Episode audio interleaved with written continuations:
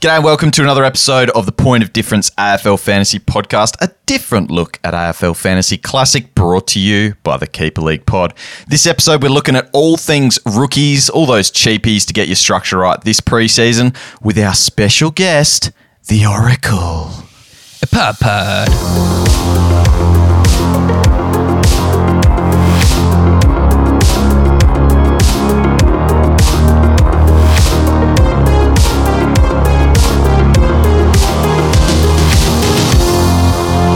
Welcome to another episode of the Pod Pod. It's your boy Dossie here with Louis and Stato and our special guest, the Oracle. That's Kaes from the Keeper League Pod.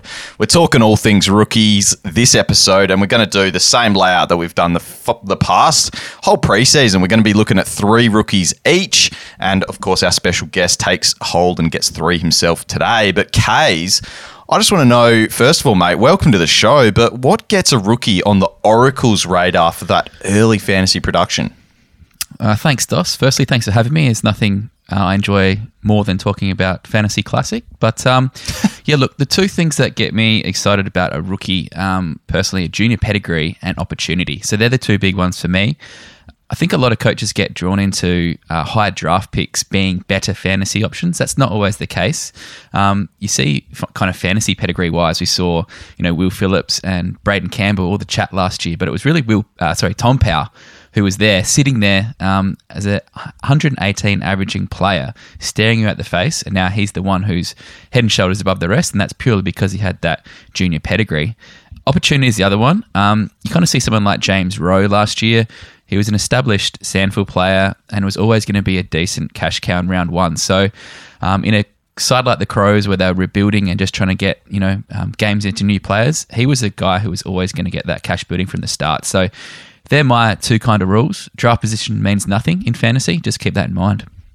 Fantastic. And, and it's probably even better for us this year that we've got a few more of those junior numbers to work with. I know um, almost all the juniors this year at least had a little bit of a run through the legs, whereas the year before that we didn't have some numbers on some draftees. So that's awesome. Hey, Louis, welcome to the show as well. And uh, what things are you looking for for a rookie to be in that starting squad? So Kaes is obviously looking for those things. I'm sure you're looking for some similar stuff, but what gives them the edge to be in your starting squad aside from the obvious, a green dot? Yeah, look, Dos, it really is just all of the above, like Kay said uh, junior scoring, state league scoring, role, preseason form, opportunity, a green dot, uh, pretty much all of those. But at the end of the day, a lot of the time you do just find that you kind of have to pick what's available. Certainly in the last couple of years, we've had some some stinkers on the bench, if you can recall blokes like a, like a Ben Cavarra, for example. But uh, no, I think all of those things that um, I just covered along with Kaes. Welcome to the show yourself, Stato. How many rookies are you going to be feeling comfortable fielding this year to start with? Yeah, look, it's a really interesting question. And first and foremost, um, we look at rookies and we build our structure around the rookies that are available. Um, and I know there's a lot of hype this time of year, but you actually need that green dot. So they need to score for you. So that's the most important thing. I think we get a generally good sense of how many rookies are going to play. Uh, we know uh, the ones that we think are fantasy relevant as well. So we probably book our structures uh, based on who, firstly, we think is capable scoring enough to be on the field and is likely to get the green dot. We build our structure around that, and the bench to me is a little bit more green dotish. And look, we're going to get some wrong. There's plenty of uh, rookies that have played round one that have never played a game bef- afterwards or never played another game that season. Uh, Conor Downie was one last year that we all got excited about round one, ended up being a uh, um, sitting on the pine all day as the sub. So, look, at, the end of the day, I like the number between four and six, um, but it always depends on the structure. And, and sometimes we just don't have a defensive rookie. Sometimes we don't have a forward rookie. So, you just got to change the structure to reflect. And we'll just get into our rookies in just a moment. But I just wanted to know as well what sort of a price would you consider to be too expensive to be sitting on your bench to start with? Well, the most expensive player I've got on the bench at the moment is 192. I've got a 191 as well currently, although I don't really like having him uh, in my squad, but it's just the likelihood he might play at this stage, uh, just due to a couple of injuries, and the rest are 190. So my preference is there's never a dollar over 190, but they need to play. So green dots create the power. If in defence I've got to pay, you know, 250k because the only green dot option I've got, then that's what I'll do. All right. Well, without further ado, let's get into our rookies. We're going to be talking about three each, and I've sort of given us the the guide. I think we might have gone over it a, couple of times, but roughly below 300k because the 290k is the most expensive rookie this season, which is obviously the number one draft pick. Um, and just the caveat as well for all of these guys, obviously, if we're keen on them and they're going to start, that's the key thing. They have to be named round one. So if they're if they're not named round one, and you're listening to this podcast right before round one, you do not start them if they've got a red dot. Um, even if it's on the on the bench, you want all your players to be generating you cash from the get go. So just keep that in mind if you are listening a bit down the line. We are sort of projecting who we think who we think is going to be best 22 come round one. Without further ado, though, uh, Stato, do you want to take us away with your first rookie pick? And he is the youngest player I have on my list. It's Nick Daicos. So we're talking midfielder only at 284k. Uh, discussed as the best fantasy product out of last year's draft and looks set to be straight in the team. So there is talk at the moment that him and Pendles will be swapping a half back role with some time in the midfield. The scoring pedigree is important. Yes, he dropped to pick four, but at the end, day, end of the day, I think he's our best fantasy option. Averaged 35.8 possessions in five games at Oakley Chargers last season. And what's most impressive is he's got a really good score build. So he averaged 22 kicks, 14 handballs, six marks, three tackles, and two goals per game with an average of 136 points per game. And you don't get too many higher going through that junior system. Uh, so lock and loaded on the field, um, and will potentially get defender status at about round six. Um, so keep him to the round 14 buy, and hopefully we'll have a 200 to 250k increase. Uh, unless he really gets good opportunity, might even go past the 300k mark, and that's a damn good rookie. In Kaes, who do we have? I obviously love Nick Daicos. Um, Kaes, who's your first rookie that you've got for us off the board? Uh, the guy I want to talk about, Dossie, is Connor McDonald. Now, I reckon he could have one of the biggest fantasy games coming out of this year's draft. Obviously, we know what uh, Nick Daicos can do, but Connor McDonald's a bit lesser known. He had the footy on the string um, in the NAB League last year as well, averaged 30 touches in his four matches. Uh, a running machine. He's got a real thirst for the footy. You'd love that, I know, Ooh. as a, a, guy who just oozes. Thirst, you say? Yeah, oozes that thirst. And he also likes laying tackles. So with a 121 fantasy average, only Nick Daicos averaged more than him in last year's draft. So he's uh, up in some good, good company. Look, I like him landing at Hawthorn. I think him and uh, Josh Ward will be vying for a spot early. Uh, and they're probably going to be up against guys like Liam Shiels, Dan Howe, Harry Morrison, John Newcombe, uh, Lockie Bramble, Conor Nash, all of them aren't necessarily uh, guns by any stretch of imagination. Shiels probably the exception, but he's on the on the um, on the slide in terms of his age. So they could really give guys like McDonald and Nash a crack early. The big thing is he had uh, a big big game in the intra club. So watched, um, or sorry, read some stuff from that. Played in the guts, got plenty of pill, and even kicked a snag. Now.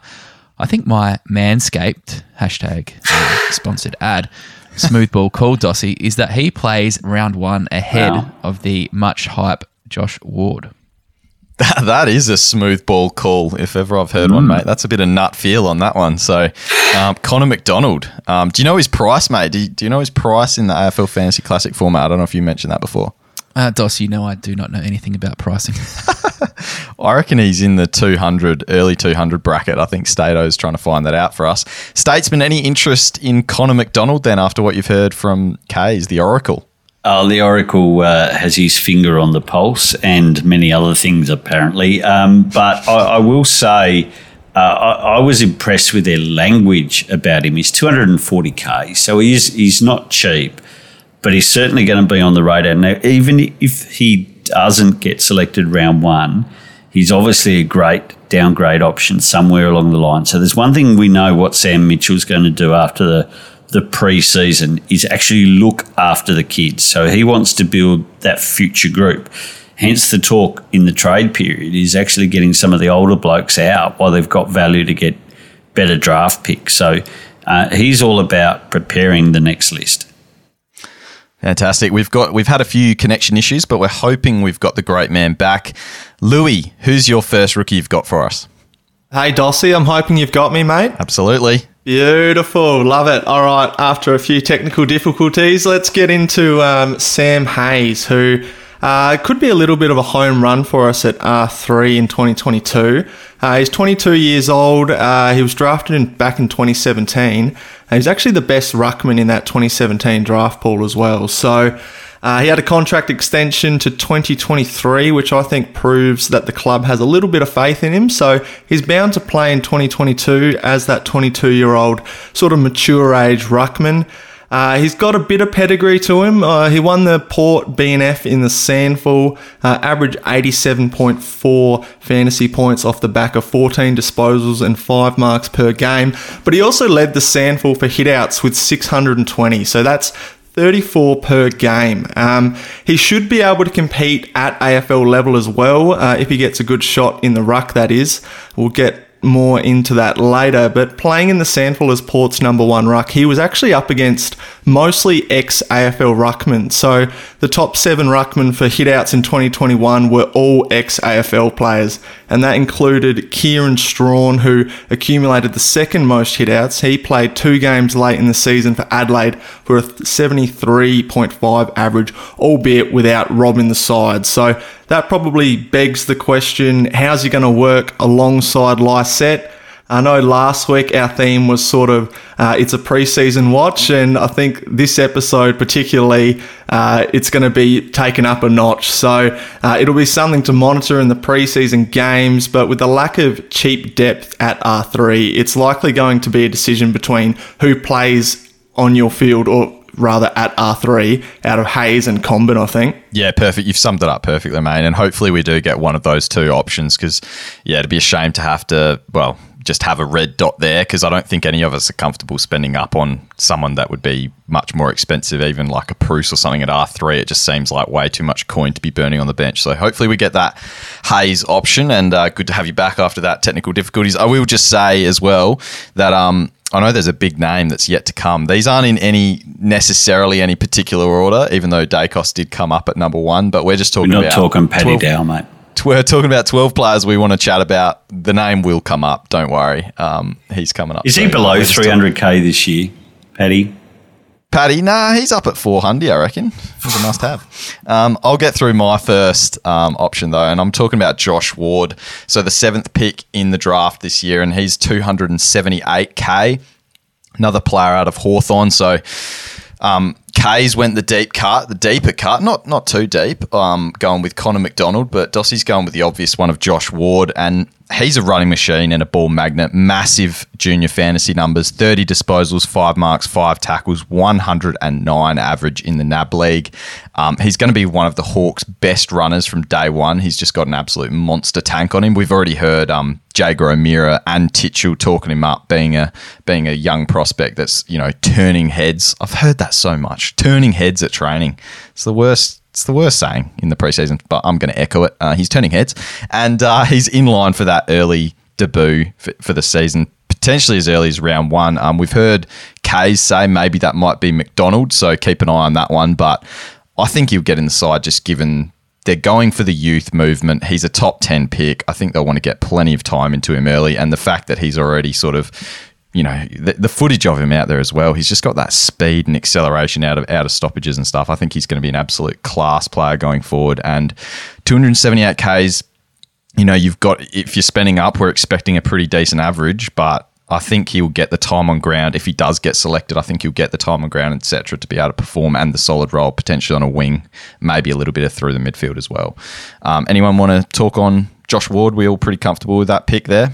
I think. Um with Sam Mitchell coming in as coach, they're going to want to showcase their pick number four, I think it was, or certainly Seven. their first pick in the draft. So just to create a little bit of hype and excitement for um, Hawthorn's new rebuilding dynasty, I think he'll be someone who gets games pretty early on. Awesome. Let's get to our second player on the list. Stato, who have you got for us? I've got Elijah Hollands, 190k midfield forward. He's actually the son of Ben Hollands, who uh, spent some time in Sydney and Richmond Footy Club. He turns 20 on Anzac Day, exact same day as my birthday, which makes him 16 years younger than me. Uh, he could have been the number one draft pick in 2020, um, but slipped down to number seven due to having an ACL during that season. Uh, Mitch missed his top age year due to COVID and because of some injury, of course, but was showing good signs as a bottom major, averaging 17 disposals, five marks, and four tackles. Now, talent wise, this boy's got it in spades. He's probably at the right club, although I would argue that there's probably too many uh, young, talented players at the one club but I think he's likely to get games. He's probably the majority of people's F6, and I don't think it's a bad start. Uh, having him at your F6, and I think he'll have a pretty solid impact. I think he'll play half forward, and I think he'll get a little bit of time in the midfield as it goes. One thing uh, Gold Coast need to do is actually increase their depth through the midfield, and I think he's a classic one to do that. Perfect, mate. Um, yeah, couldn't have summed it up better myself. I think uh, he's on everyone's radar as well. So it's good to get through some of the more popular picks, and uh, he will certainly be one on everyone's radar. I think he was on the traders this week as well, so I haven't had a chance to listen to that. Yeah, it's a ripper interview. Great. Um, all right, next up, Kaes, who have you got as your second pick for us here? Uh, I obviously spoke about Connor McDonald uh, with the pedigree last time. Now I'm talking about Jake Soligo with my next pick. He's got a bit of pedigree and also opportunity. Uh, he's a new crow who's flying under the radar a bit, I think. Uh, real classy mover, put together a very good season for the Eastern Rangers last year. Averaged 22 touches and 105 fantasy points. He's also an absolute tackling machine. Averaged 6.3 tackles per game, which was the most of any 18 year old in last year's draft. I think Greg Clark was the only player to average more. Now, Soligo actually even played one VFL game for Richmond last year and didn't look out of place. Collected 17 touches and laid three tackles on his way to 67 fantasy points.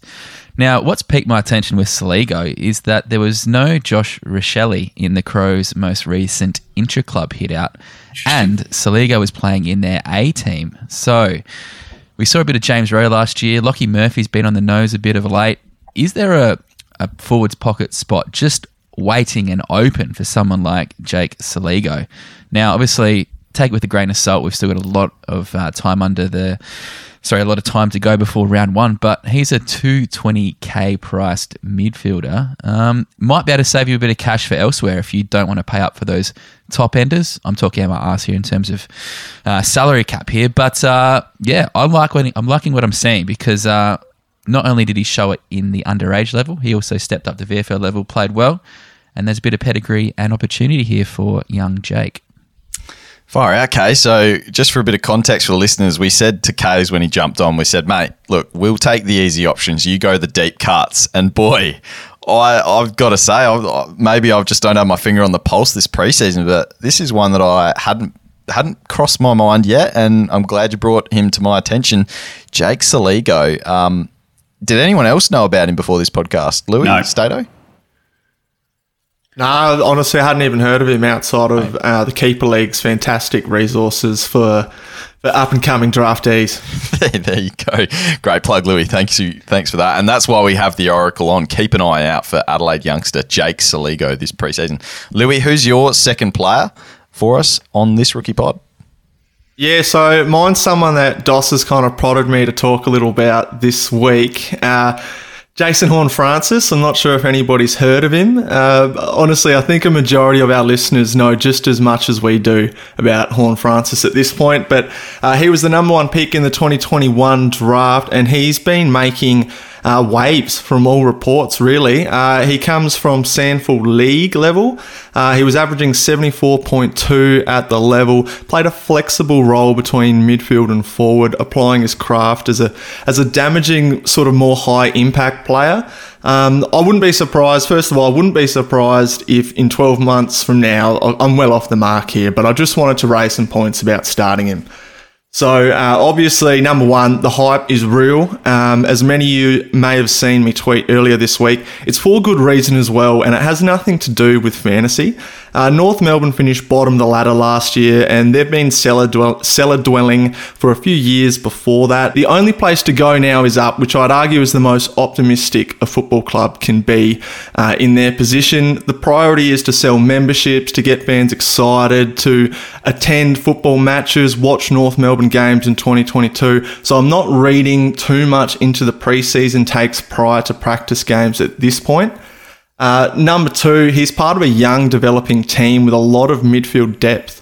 Not only is he going to be behind some of the already established guys in the pecking order, he and the rest of his teammates are likely going to be experimented with in different positions as well. And given what we know that he's capable up forward, I wouldn't be surprised to see him spend a lot more time forward of the football. And thirdly, rookies generally utilize their outside game before their contested inside game begins to develop. So, Rao in recent years is probably a bit of an exception to that rule, but I can see a world where Horne-Francis's average drops from the 16 disposals he averaged at SANFL level um, in the actual AFL. Maybe that drops to, to 12 or 13, which when you're averaging 74 points in the SANFL, that's you know, upwards of 10 points, but obviously natural development and all that, uh, it's all speculation at this point. But at a 290k price tag, I think you can get a little bit of better value elsewhere. Wow, huge call from Louis. He, he's put his he's put his balls on the line for that one, Stato. Do you want to do you want to counteract with anything? Um, are you on that same wavelength, or do you reckon in 12 months Louis might be looking the fool? He'll be looking the fool. Oh, You're sorry. You want me to say on his take of Horne-Francis? uh, Come on. uh, no, I, um, look, I, I just want to see how he plays first. So we're hearing the hype at the moment. Um, let's see it actually play out. But look, good experience at senior level, um, which is just so good for their development. Uh, he's got he's got the talent. He can put the score on the board. It's going to get forward status. Um, look, I, I think you just lock lock him and load him. Yeah, I, I think it's overthinking as well. Like, I'm definitely not going against him, but I can see where you're coming from though, Louis, in terms of like Yeah. you want a bit more ceiling for a high price player like that. So That's it's and that's a fair comment.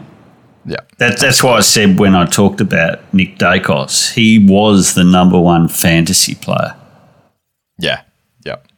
Um, all right, I'll get to my second player, which is Nathan O'Driscoll. So 190k dirt cheap defender, and he's slotted firmly in at my D6 should he be playing round one. I think this guy is going. I don't think he's under the radar. I think he's one of the more popular picks down back, but I just think he's a safer D6 than people are giving him credit for. Everyone's scrambling, paying up, you know, for the. I think we, we're not really going to talk about him tonight, but like the Josh Sinns and the Campbell Chessers. And these guys, for me, you know, you're paying up a fair bit. And the job security, I think, is quite similar with O'Driscoll. I think O'Driscoll will play a lot of games this year. He's the big bodied mid. He's got great athleticism. He was like elite testing in both short distance and some 2K time trials in his draft year as well. He's got that just killer work ethic. You can kind of see it in the footage from match practice. He he's already getting those run down tackle highlights consistently. You see him just coming out of nowhere. He's he just never stops working and I think he's going to get that kind of a role like I don't know whether he'll get that midfield role that he's playing in the preseason, but I think they'll find a spot for him somewhere and um at 190 centimeters, he's got a bit of versatility as well. But the fact that they're playing him as an inside midfielder right now, and he's consistently playing in that role, you know, there's a lot of guys going in and out with, you know, whatever injuries or whatever, but he's consistently in there. Wouldn't surprise me if they really give him a crack either in the midfield or on a wing. And uh, at 100, like I said, 190 centimeters, doesn't have a huge fantasy ceiling, 62 in the WAFL last season, but I think it's just that personally think his job security could be pretty high this year. Like I said, just that hustle that he displays. So The um, only, the only word of caution I'll put on DOS here is when we're looking at match simulation, there's two midfields. Oh So yeah, all of a sudden we've got the, the double Yep. allotment. That, that's and there's no doubt they're developing him, but I think Mundy gets first crack at this. Yeah, like like all these players, you know, look for the green dot. I think if he's, Yeah. you know, if he's in the side round one, is what I'm saying though. I think that he'll solidify that spot, and I think we shouldn't think twice about having him at that D6. I Yeah, think cool. he'll be solid player this year. Um, all right, Stato, take us through your last player that you've got for us this on this pod. Yeah, I'm going old here. Um, Greg Clark, 190k midfielder, who turns 25 in May. You've all heard about him. He has got great leadership. He was captain of the WA state team in the National Under 18 Championships back in 2015. So he's got leadership written all over him. He's been sort of on the fringe of getting on an AFL list for quite a few years. But last year he had his best season in the WAFL, where he had averaged 27 possessions and seven tackles a game, and comes into the side. And this goes back to the point Kaes was making: opportunity. This is a club that needs to reset its midfield group, and great opportunity for him. Uh, I don't know if he'll be in the top three in that midfield group, but I certainly think he'll be rotating through. So, if selected, he should be on your field, but also understanding we've we've already talked about seven uh, mid-only rookies here. You can't have all of them in your team. Um, and going to to the point that um, Louis just made, uh, at the end of the day, if you're battling off between Horne-Francis and Greg Clark, if Greg Clark's playing and he's named in the midfield, he's going to score more than uh, a 290 priced rookie. So you're saving 100 grand of putting Clark on your field over the number one pick, and he's going to score more, and he's probably going to have a more consistent season, although Horne-Francis is going to be a better footballer in the long term. So I understand that point. So Greg Clark for me is a lock in your team. Um, I- I've had him for most of the preseason, actually sitting on my bench, and that's more related to price than what output will be. So really interesting to see what happens in the practice games. Kaes, who do you have as your third deep cut for us? This one's deep, and I have to ask for a little bit of forgiveness, forgiveness too here, Dossie, because um, You only said have one had to be rule. th- One rule. Stato, I don't know if you listen to the uh, keeper leg, but I like to break rules. Fair Um, enough. Look, will you give me a little bit of extra cash, please, Dos? Because I think this guy almost might be a lock. Tanner Bruhn from the GWS club. Now, I've spoken about pedigree and I've spoken about opportunity. He has opportunity in spades, and I'll tell you why I think he's a must have for round one. Last year, he played 11 regular season games and he only averaged 37.7. Now, that's disgusting. I'm not going to make excuses for that. he did only play uh, sorry, averaged 59% time on ground. He played both finals in his first year of footy, was the sub in the first final, scored 33 points in the loss to the Cats in the second final. Last year, his best score actually was a 71 against Geelong from only 63% time on ground, picked up 12 touches, five tackles, and a goal. Now, looking back on his junior stuff, he averaged uh, 74.5 in two games um, in the 2019 season uh, sorry, 2020 season. And last year he played eight VFL games where he averaged 20 touches and 1.5 goals a game, averaging 82 fantasy points there. Now, if anyone has opportunity, it's Tanner Bruhn. We've got Toby Greene. He's going to miss the first six weeks of the season. We've got Brent Daniels. He's unfortunately got Lisfranc or whatever that is, that foot injury. He's gone for most of the season. So apart from Bobby Hill and a 30 something year old Matt DeBoer, plus their midfielders of maybe Taranto and Coniglio, who's actually going to play a small forward role at the Giants? There's no natural person up there apart from Bobby Hill. So I reckon Bruhn, he's quite highly touted in the in the Giants setup. He's going to get every opportunity this year, and I think if you're going to, you know, as Stato was saying, if you want to get rid of uh, Jason Horne-Francis, bring in a Greg Clark, it might give you some little bit of spending money to upgrade to Tanner Bruhn. Thoughts? Lads, how, could you spend up 316k on Tanner Bruhn? I mean, I started with him last year, so I'm a bad person to ask. I'm still butthurt from that performance last year, but I will say he, he started performing just from the eye test. He had zero confidence to start the season, and by the end of the year, you could see him starting to adapt to AFL level. Looked a lot more comfortable at the level at the end of the year. Um, any thoughts on you can't pay that price though, can you? But the job security argument's pretty good from Kaes, I reckon, Stato. Yeah, might be a good keeper league pick. Lou Dog? It's a lot of money to play for a guy who, as Kay so eloquently put, will be playing small forward. Yeah, fair call. I don't mind it, Kaes. You know what? I might back you in, mate. You are the Oracle after all. So we'll see. He might sneak in for my team, even if it's just for a week, just to. I just look to honour forward the to Oracle. you know coming back on the podcast later in the year and just start gloating. It's only if Oh, you're he's, he's already booked himself in for another episode. Love that. Uh, all right, Louis, what have you got to round us out for your third rookie? Uh, my final player, uh, honestly, you probably could have uh, copy pasted all of Statesman's notes from Greg Clark for this guy as well. Uh, his name is James Tsitas, uh, plays in the SANFL, uh, mature age 26 year old, also has leadership qualities. He was the former captain of the Geelong VFL side, uh, 2021 Magarey medalist, which is, of course, the, the BNF in the SANFL, averaged 97 in 2020 and 104 in 2021.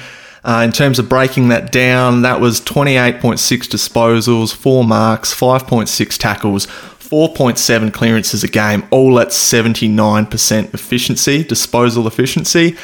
Uh, and just looking at opportunity, Suns have very poor midfield depth. So we're looking at Touk, Matt Rowell, Noah Anderson starts to drop off. Brayden Fiorini, is he best 22? I don't know. Uh, then we look at Davies, Swallow, Flanders, Hollands. These are all sort Constable. of fringe guys who um, at Constable as well. So these are all guys who you probably have a couple of question marks about whether or not they play each week, uh, how much they attend centre bounces, all that. So I think um, ultimately James Tsitas, uh, he won a spot on the list as a train-on player competing with Nathan Freeman. Both are midfielders, so I'm going to take from that that Gold Coast have identified that they need more depth in that area and I won't be surprised to see if he lines up round one. And he, he's another one, just like Greg Clark, who maybe you do sacrifice one of those more cashed up rookies and, and chuck him on your field because he should be a scorer if named. Did you raise the disposal efficiency at a little dig at uh, Dossie Boy there? oh, almost certainly. Yeah, I did. Oh dear. And I heard Kaes jump in as well. That was great. Great to see he had to get that dig on this podcast as well. Thanks for that, Kaes. Um, much appreciated. All right, I'll get to my third rookie. And this guy is probably more, this is probably the biggest one in terms of just watching where he's at this preseason. I don't know where the job security is going to lie with him to start the season at least, but another docker for me to finish off, and it's Neil Erasmus.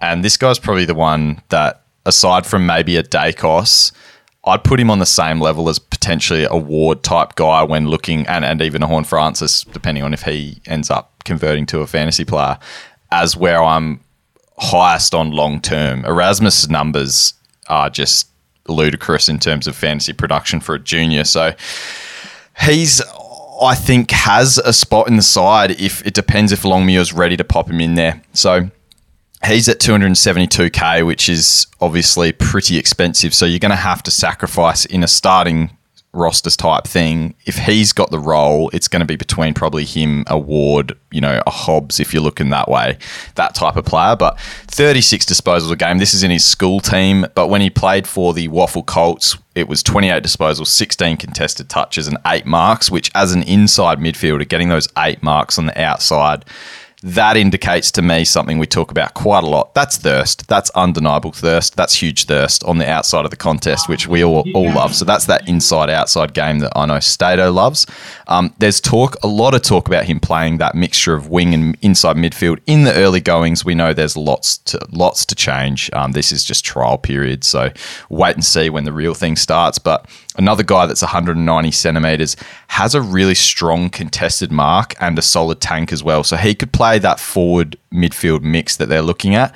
And honestly, it's probably going to be between him and the likes of a Will Brody who gets that go at that role. So um, I'm excited to see what he does this year and whether it's a keeper league versus a classic team. That's the what I'm weighing up at the moment. But he's a guy I'm looking at in the preseason, and I'll probably be weighing up between him and Josh Ward for me as to who I'm going to start. I think Ward's job security um, is going to be a lot easier to to handle though in this first year, given the Dockers kind of midfield depth.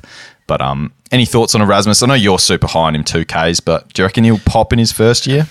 I am high on him long term. I'm my only concern about him this year, especially, is last year he was playing a lot of schoolboy footy, so and schoolboy footy in Perth. So I'm going to guess that's not the strongest kind of um, you know background to head into your first AFL season with. Like from all reports at the moment, we're hearing he's doing very well at training, but is he quite ready to step up to full AFL level from from such a lower level? That's my only concern for him this year. Yeah, and I guess also we've just seen Serong get nurtured for two whole seasons, um, who looked like a really AFL ready talent. And you know, and we've seen Longmuir basically state, um, I think it was only via Twitter or something, he liked a comment, and it was like some person saying, "Oh, Longmuir is giving Serong less time to nurture him through the season as a young player," and you know, the fact that Longmuir kind of acknowledged that as a reason why he's getting such low time on ground. You wonder whether they do the same with like a guy you've just said that played quite a bit of junior footy last year. Did you have something to add to, Lewy? Oh, that was exactly what I was going to say, mate. Just uh, monitor the points per minute in the preseason because uh, Fremantle have a bit of a history of making their draftees play quite a low time on ground. So he, he might be a superstar and he still might be worth fielding, but uh, it's definitely something to to keep an eye out for. We're going to go fast, uh, round table style here. Just a yes or no. If this person is named, whether you would consider them um, at their price as well. I'll try and get the prices up. I might not be able to get them in time, but all right. Willie Rioli comes in at 293k. Pretty high job security, you'd imagine. Would you be keen on him starting with him, Statesman? Possibly. Yes or no, please? Yes, I'd consider it. Garrett McDonough. Kaes, you're a Don's man. Kane, he's very cheap.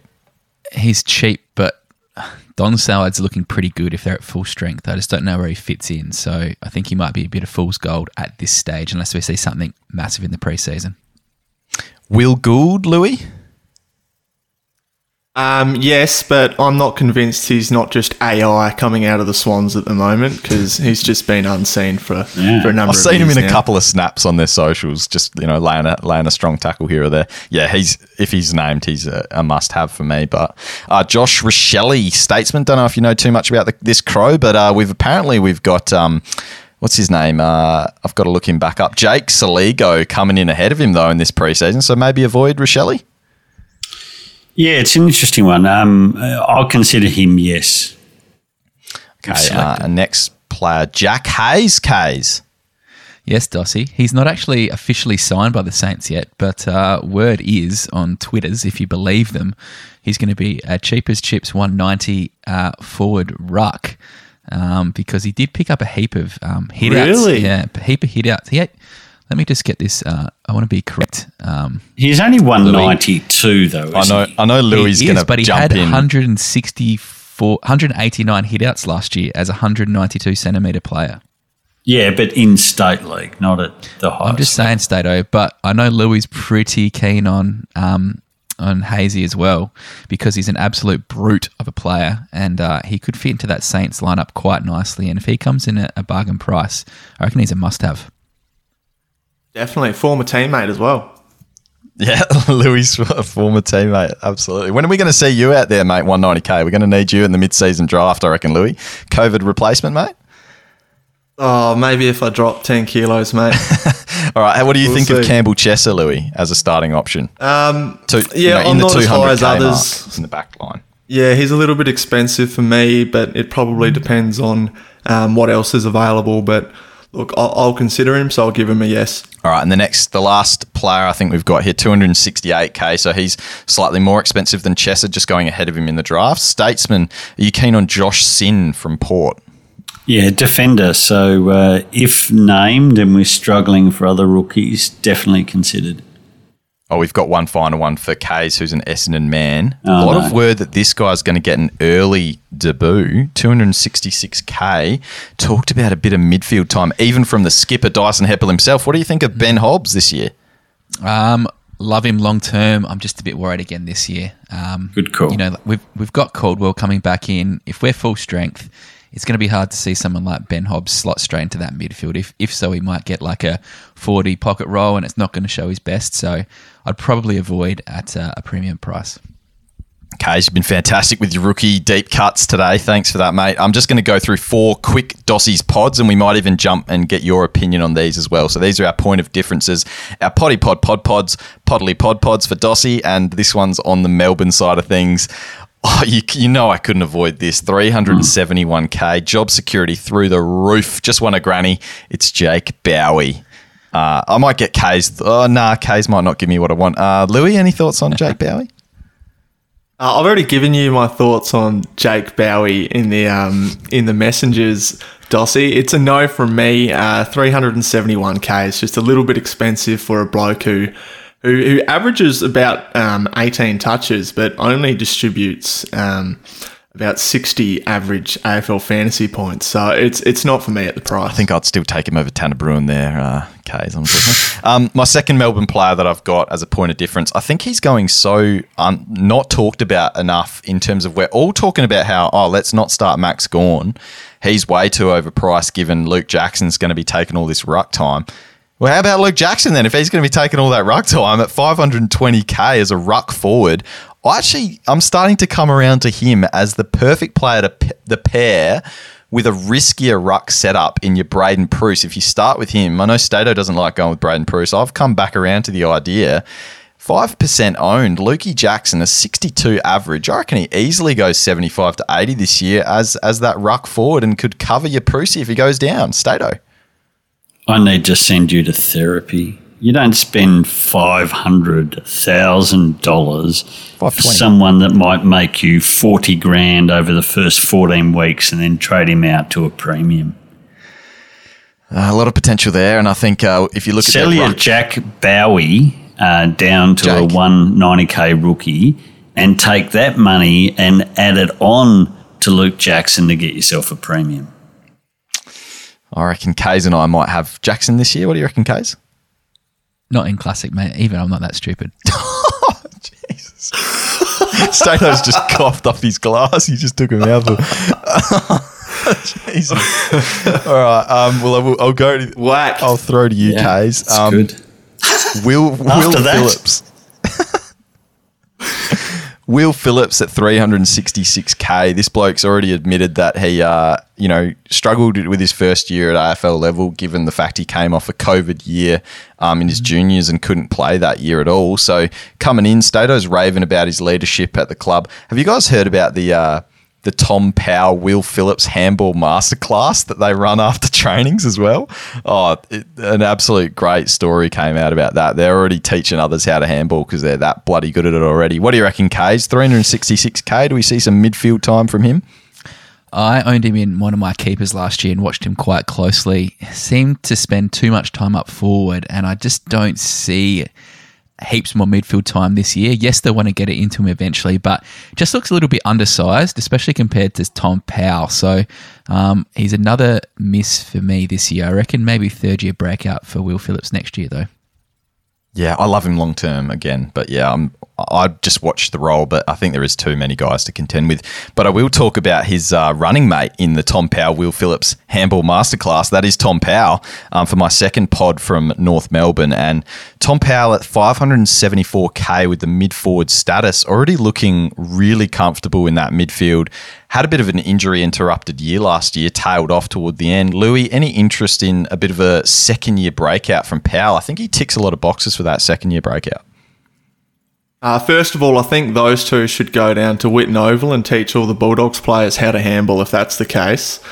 Um, but Tom Powell, I, I'm relatively interested in. He's not someone I'm ballsy enough to start, but he's someone that I could see uh, jumping on early if he's got a big enough role in that Kangaroos midfield. Uh, I know Kays spoke earlier in the podcast about fantasy pedigree and actually brought this guy's name up as an example. Uh, he's a gun, and if he's going to be attending uh, plenty of centre bounces, I could easily see him take that big jump that we've seen from other second year breakouts like Taranto and Clayton Oliver. It's just whether or not uh, he's got that role. And just, I had a bonus one. I had a Poddly Pod Pod, Poddly Pod Pod, Poddy Pod Pod, and that's Tristan Tristan Xerri at 281k. Um, just there's there's some word that he's sticking around to take that Goldie role. If we see him at any stage looking like he's going to get that number one mantle at 281k, um, if he's selected without Goldie at some point, then uh, just just keep an eye out for him. He's very cheap.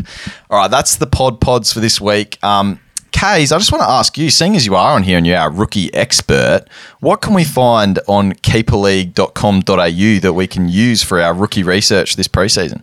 Fantastic question, Dos. Thanks for asking. Uh, look, yeah, we put together a, a little bit of a, a draft analysis uh, document, nice little PDF you can download if you become a member of the Keeper League.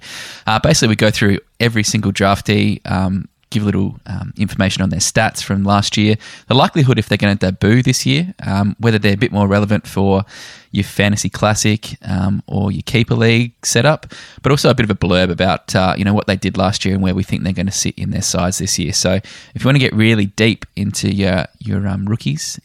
Uh, sign up as a member, download that, and you'll be ahead of the game for sure. You'll know about Jake Soligo before most people do as well, which is a nice little, nice little addition. Love it, mate. And you say we, but that was all the, the mighty oracles doing that one. So fantastic work on that. It's a great resource, and um, the link for to become a member um, will be in the description as well. If you become a silver or gold member, you get access to our weekly pod pods throughout the season, and we're getting close to uh, to D Day when we go behind that um, on the keeperleaguepod.com.au. So check it out. Um, thanks again, Kaes, and thanks as always to you, Lou Stato. We'll see you all next week.